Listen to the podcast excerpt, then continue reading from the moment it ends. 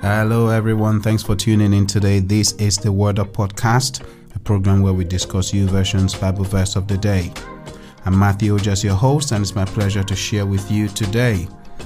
In today's episode, we will be looking at the pure in heart. The pure in heart. Without further ado, let's dive into the episode. Matthew chapter 5 and verse 8. Matthew chapter 5 and verse 8 reads, Blessed are the pure in heart, for they will see God. Blessed are the pure in heart, for they will see God. This simple statement was part of the longest sermon preached by Jesus on the mountain, popularly called the Sermon on the Mount. They're referred to as the Beatitudes, and someone rightly said, these are the attitudes to be.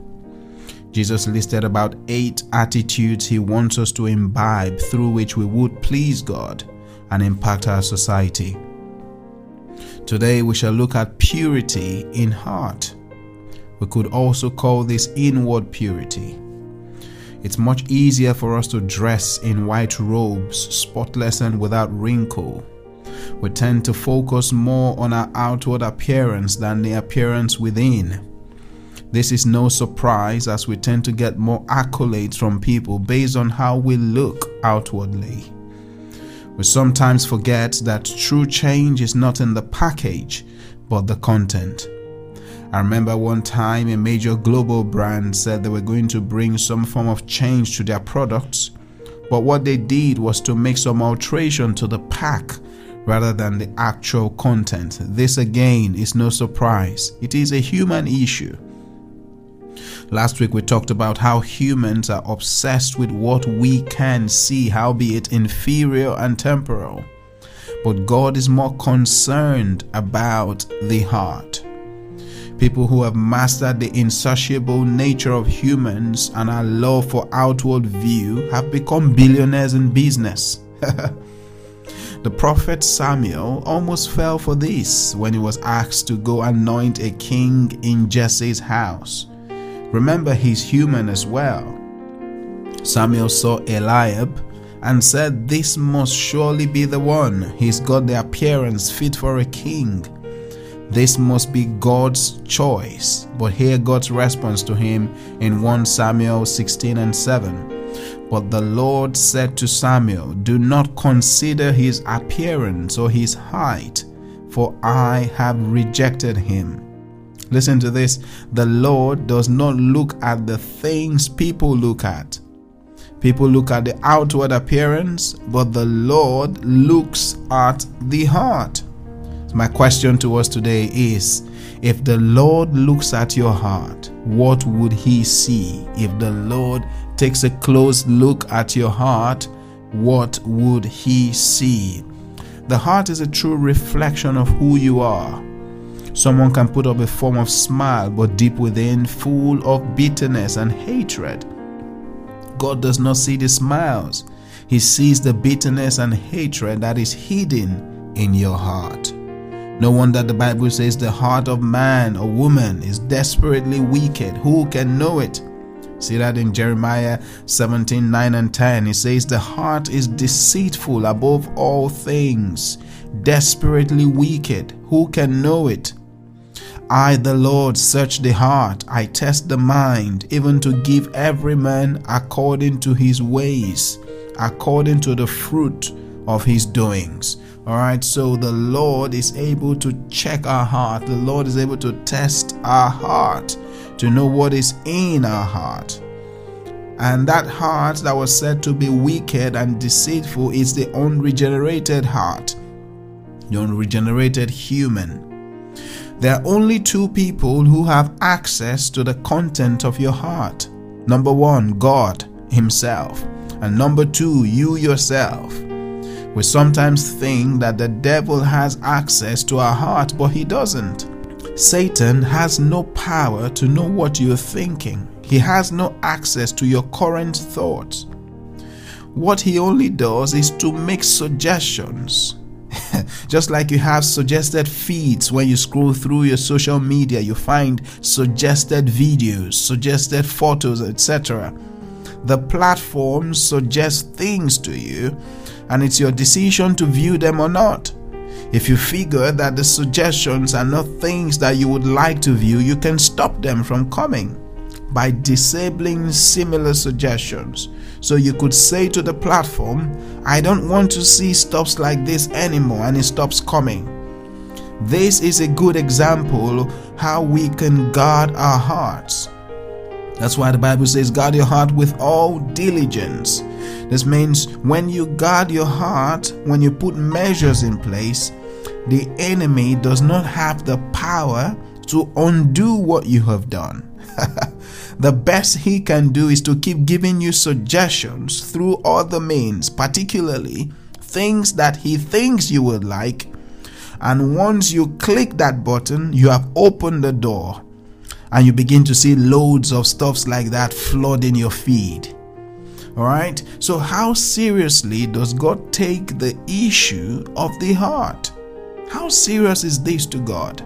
Going back to our prophet Samuel again in 1 Samuel 13 13 to 14, he says, Samuel said to Saul, You have done foolishly.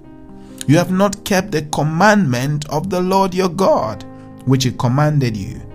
For now the Lord would have established your kingdom over Israel forever, but now your kingdom shall not continue. I've underlined this in my Bible. He says, The Lord has sought for himself a man after his own heart. And the Lord has commanded him to be commander over his people because you have not kept what the Lord has commanded. So Saul was given a command from God. God gave him a word, gave him an instruction go and do this, destroy. All right. And he went and did things according to his own dictates. All right. He ignored the word of the Lord. And God rejected him because of that. And God sought another man who God, in his own infinite knowledge, knows would obey him. So, in terms of obedience and other factors, God has considered David a man after his heart. But judging from the life that we can read that King David lived, I bet you would ask the question was this really a man after God's heart? What a remark to be made by God to a mere man. Are you looking at your life today and asking similar question? Could it ever be me? Can I ever be a man after God's heart? And the answer is yes. Let's go back to David and have a look. David was not a perfect man, neither am I, neither are you. God is not looking for perfect people. God partners with people who realize they're struggling and need Him. So if you think you're struggling in life, it's not what disqualifies you. So your struggle does not disqualify you from being in God's list, it actually enlists you. so if you want to be true to yourself, we can put up a front for others to see, but not God. We cannot deceive ourselves. Who are you when no one is watching? When you're alone? When you're in a town or city where no one knows you, who are you then? What do you do when you're in the dark? You may be you, you may not be proud of that version of you, but remember, gold is never gold until it is refined. So these should not lead to contempt or depression, but it should lead you to the cross where Jesus can help. Another lovely psalm by the man after God's heart, David. It says in Psalm 139, 23 and 24, Search me, O God, and know my heart Try me and know my thoughts, and see if there be any wicked way in me, and lead me in the way everlasting.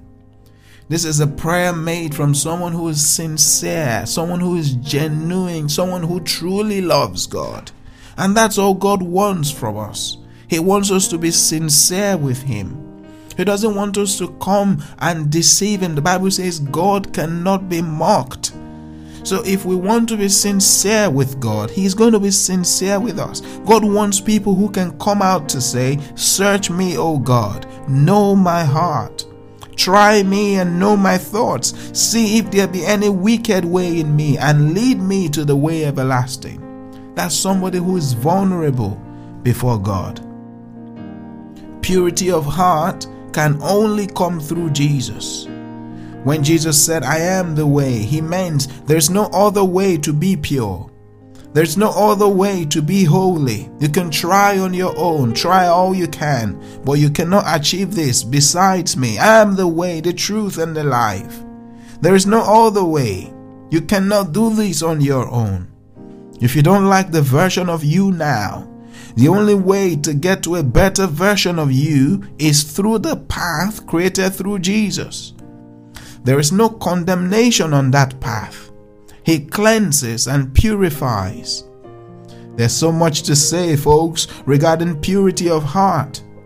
Jesus was praying for his disciples and he asked God to sanctify them by the truth. What that means, sanctify them by his word, by him. Jesus is truth. Jesus is the sanctifier. Jesus is the word. So, in other words, Jesus says, Sanctify them through me, sanctify them by my blood. And it is the blood of Jesus that cleanses. The blood of Jesus purifies, it sanctifies. So, are you listening to me today and you feel you're not part of this fold, but you're feeling like you're lost? Come on, there is space for you, there is room for you. The blood of Jesus was shed for you as well. It's cleansed us, it can cleanse you. All right? There is no condemnation here. It is all love. All love. So I remind us of our verse for today. Blessed are the pure in heart, for they will see God. Ooh. To be pure in heart is to allow God's word to wash you clean and live according to the dictates of the pure word of God. Hmm. It says, when we do this, we will see God. The word see means to have a revelation of Him, to gaze upon Him without shame. We'll be in the presence of God as in the presence of our Father, boldly gazing unto His beauty. Oh, come on, shall we just pray? That Lord, we just thank you for your word. Thank you because we know we can achieve purity through you, through your blood. Lord, I pray for everyone struggling with impurity, struggling with sin, listening to me today. I release grace to accept Christ, grace to be open to the gift that Jesus gives. I pray, dear Father, that everyone struggling, that you would reach out to them, even through this word, and dear Holy Spirit, let help be made available. Thank you, Father. Blessed be your name. Receive grace to be pure. Receive that eagerness, that zeal. Fill us with your power and your spirit. In Jesus' name. Amen. Always a pleasure to share God's word with you. We'll see you next week. God bless you. Bye bye.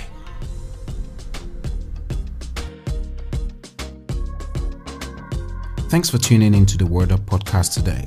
We hope you've been blessed and inspired by God's Word. If you've got any questions or comments, you could leave them at the comment section below or email us at worduppodcast21 at gmail.com. Worduppodcast21 at gmail.com. We'll be delighted to read from you. You can also do well by letting us know where you're listening from and how this program has blessed you. See you next time for another exciting and inspiring episode of the Word Up podcast. God bless you.